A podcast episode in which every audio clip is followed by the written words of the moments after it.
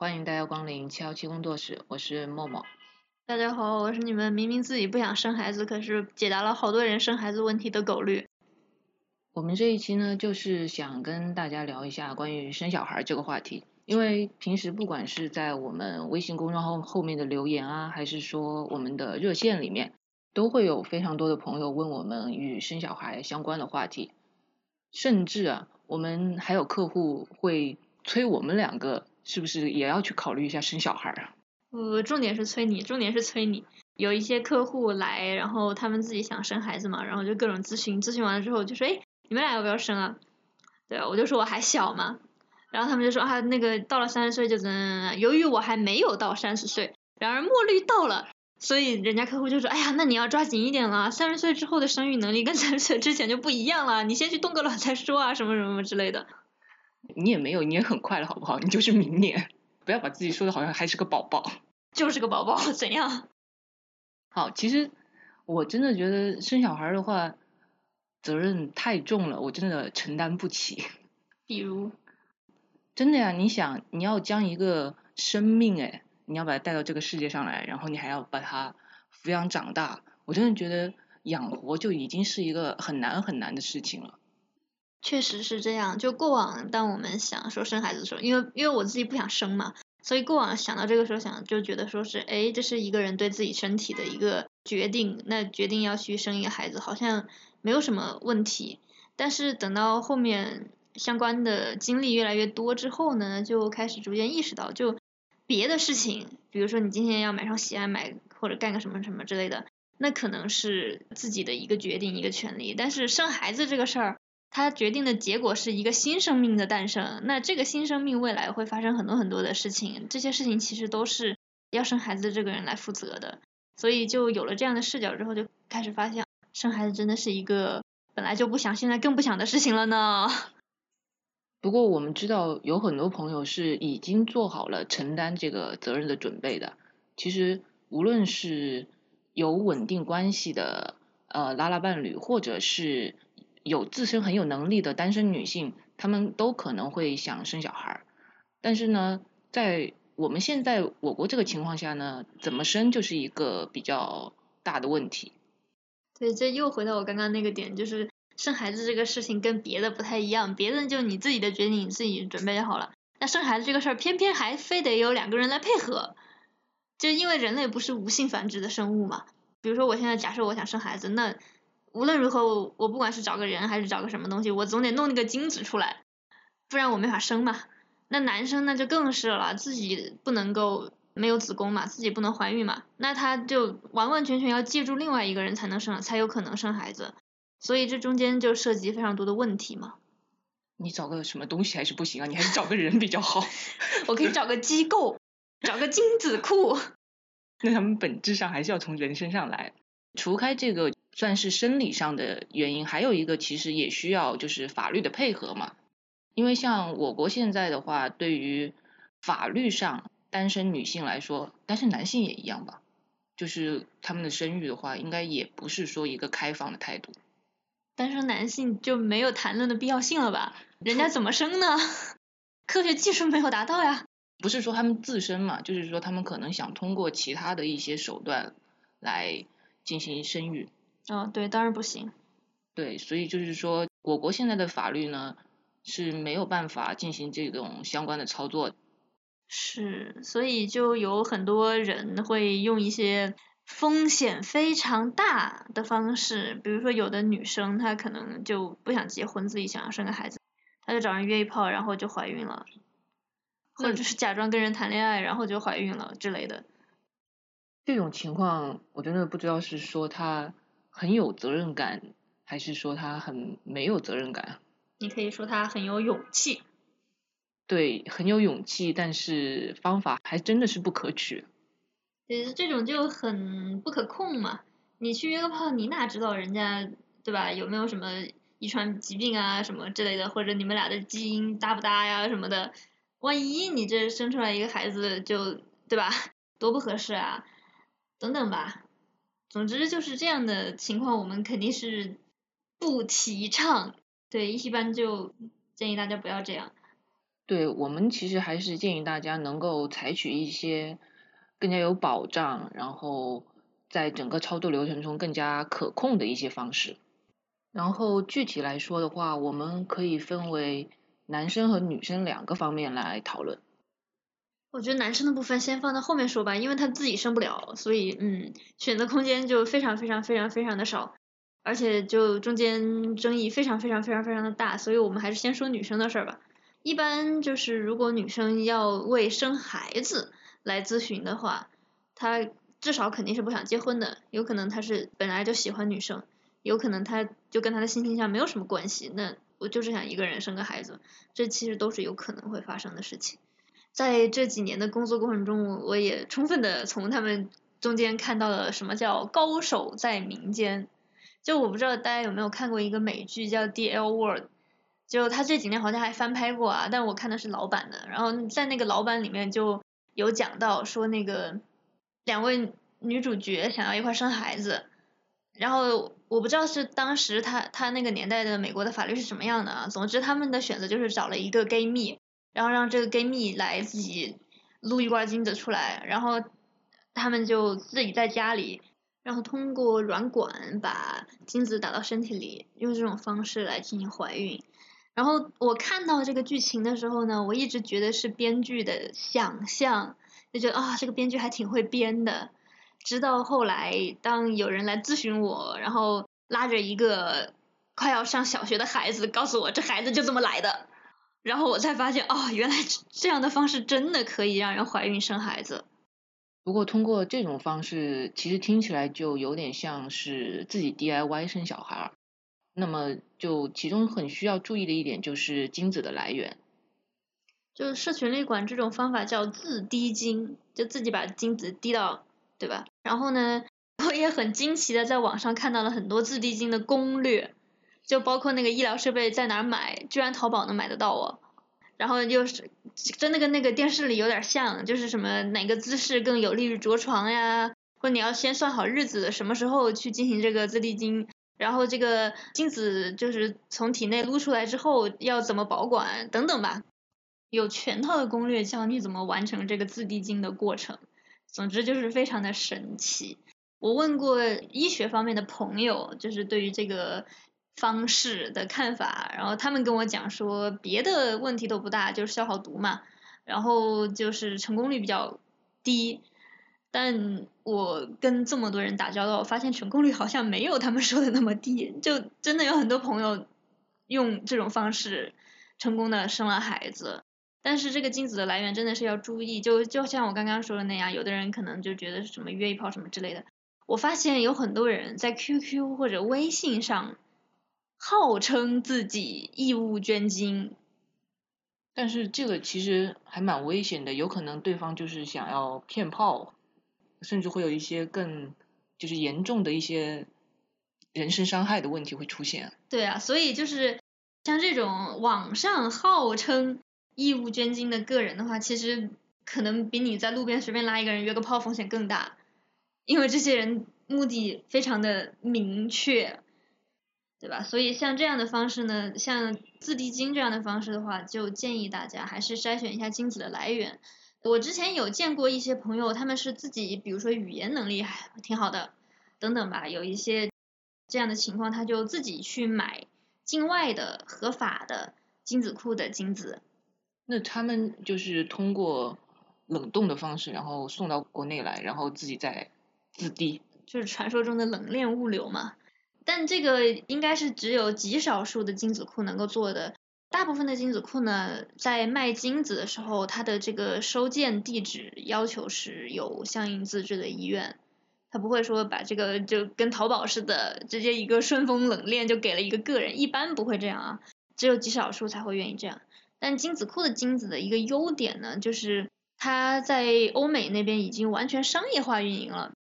我经常介绍完这个之后，很多直人的女性都不想结婚了。就是你能想象，你可以去筛选你为他生猴子的这个人，他的什么单双眼皮啊，什么呃肤色呀，眼睛的颜色呀，头发的颜色呀，身高呀，体重呀，学历啊，IQ 啊等等吧，你能想象到的，基本都能筛选。我之前见过一个最夸张的姐姐，她的那个要求是一定要哈佛或者剑桥的法学院的博士，然后还限定了种族。我现在想不起来是什么种族，总之他限定了一个种族，然后身高要在一米八五以上，体重在多少多少之内，总之他有一个非常明确的数据的要求，就我我就要一个这样的人的精子，然后精子库居然都给他找着了。国外的精子库听起来就感觉很全面也很方便啊，但是据我们所知，国内的单身女性是没办法在国内的精子库购买精子的。是，所以一般我们提到的生育问题下的精子库其实都是国外的。现在国外最受欢迎的精子库应该是丹麦的那个，因为那个是世界最大的精子库嘛，然后它用的欧洲标准。然后洛杉矶那边有个精子库也挺受欢迎的，因为很多人去加州生孩子嘛。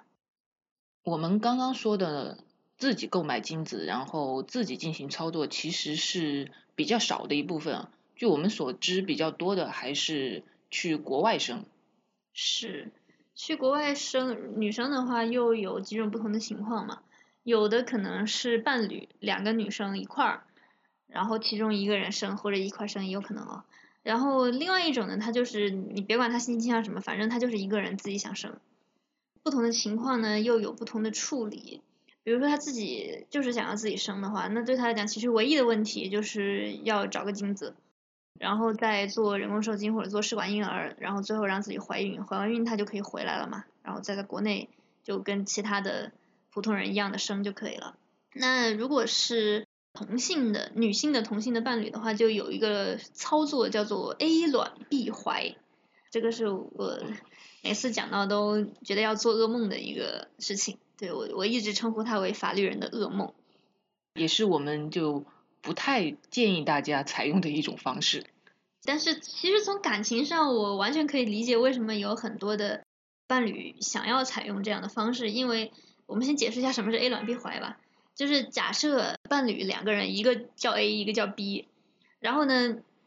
他们想要一块生一个孩子，因为我们传统文化都说孩子是两个人爱情的结晶嘛。那两个都是同性的话，自然情况下就很难说让这个孩子跟两个人都有生理上的关系嘛。所以呢，就产生了这样一个方式，就是一个人出卵子，另外一个人出子宫，然后出卵子的这个人呢，就和孩子产生了 DNA 层面上的一个关系。出子宫的这个人呢，就是。十月怀胎把孩子生下来，然后有这个孕育的关系，总结的好。然后通过这样的方式呢，伴侣双方就都跟孩子产生了某种生理上的连接。对我们能够理解，大家希望孩子跟双方都有一种骨肉上联系的心情。但是呢，A 卵 B 怀对于法律上如何认定孩子的母亲是会比较麻烦的。而且出国生小孩也并不是说所有的国家都可以说你去买一个陌生人的精子，然后你就可以在他那里生小孩。是有一个事情其实一直都被不被提及，但我觉得非常有必要去传播，就是有很多人认为去泰国生孩子是一个特别好的选择，不管是男生还是女生。但是其实泰国近几年已经全面禁止了这件事情，禁止的什么内容呢？第一，如果双方不是泰国人，那么在泰国不能代孕，所以男生去泰国做的所有的代孕全部都是违法的，违反泰国法律。第二，如果是一个女生想要用别人的精子让自己怀孕，那么必须要核查这个精子的提供者和这个要怀孕的女生双方的结婚证，也就是说不是夫妻不能做这个。我知道国内有非常多的中介说泰国都合法呀什么之类的，然后就把大家骗过去做。但是我真的觉得必须要强调，因为我们这边都是跟有资质做生殖技术的医院直接对接的，医院很明确的告诉我，那些全部都是中介做假证，比如说搞一个假的结婚证等等吧，或者是用一些违法的精子来完成的。真正的医院里正规的操作是一定要核实两个人之间的结婚证的。不过当然，如果这个结婚证是假的，医院其实也没有能力去核查。但是他们虽然说是用的假的结婚证，他们在泰国那边，就比如说给大家进行这种辅助生殖技术的机构或者是医院，应该都是正规的吧？还是这也要看你找的中介靠不靠谱啊。对，所以说就是还有一种可能的风险，就是他可能是一个不合法的中介带你去了一个不合法的机构，做了一个不合法的辅助生殖。是，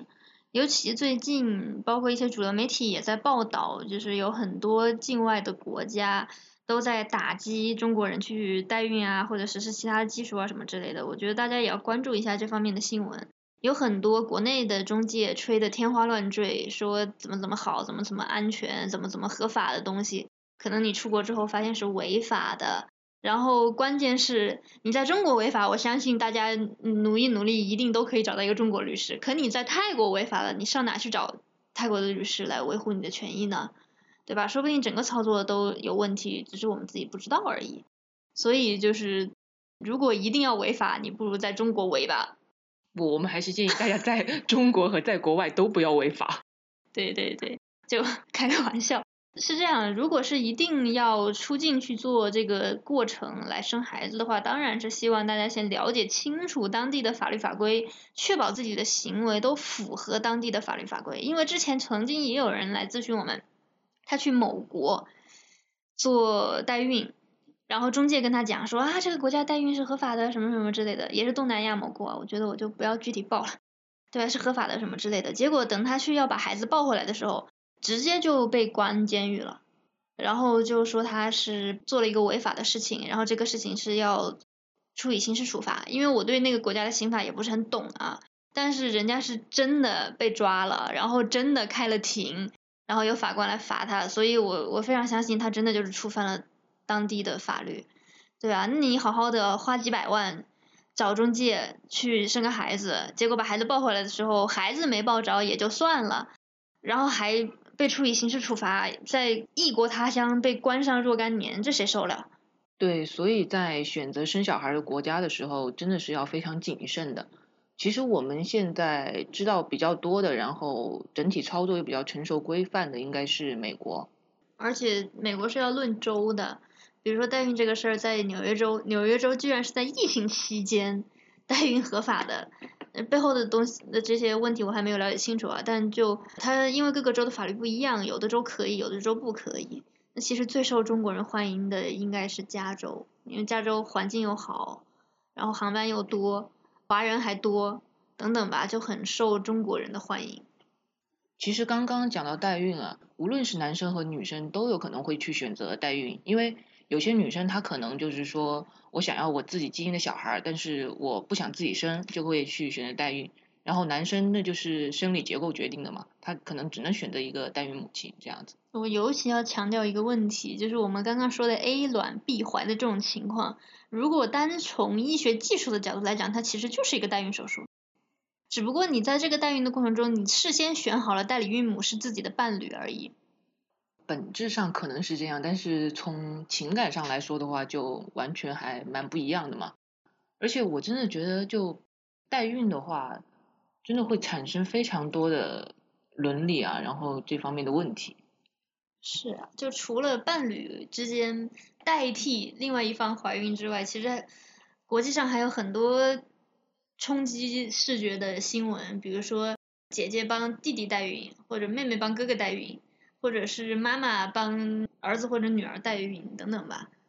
就对啊，大家能理解这种兄弟姐妹或者说是母子母女这种关系是代孕，那其实应该也能理解伴侣关系之间的这种技术层面来讲的代孕吧。但我觉得这么听下来，以上所有这种就有亲密关系或者是亲情关系帮忙代孕的，其实都有一点就是希望把大家的那个骨肉亲情关系联系的更加紧密，就是从骨肉这个方面来说。是，所以就其实我会去区分商业代孕和其他代孕的区别。但我们现在在网络上讨论，好像一说代孕，大家就第一反应就是商业代孕，然后又什么压榨女性啊，又怎么怎么样，怎么怎么样的。那如果妈妈愿意帮女儿怀孕，你你还觉得是压榨女性吗？它性质显然是不一样的嘛。我觉得网络上还有关于代孕另外一个讨论，他们就是会觉得是雾化嘛就是把子宫给雾化掉了。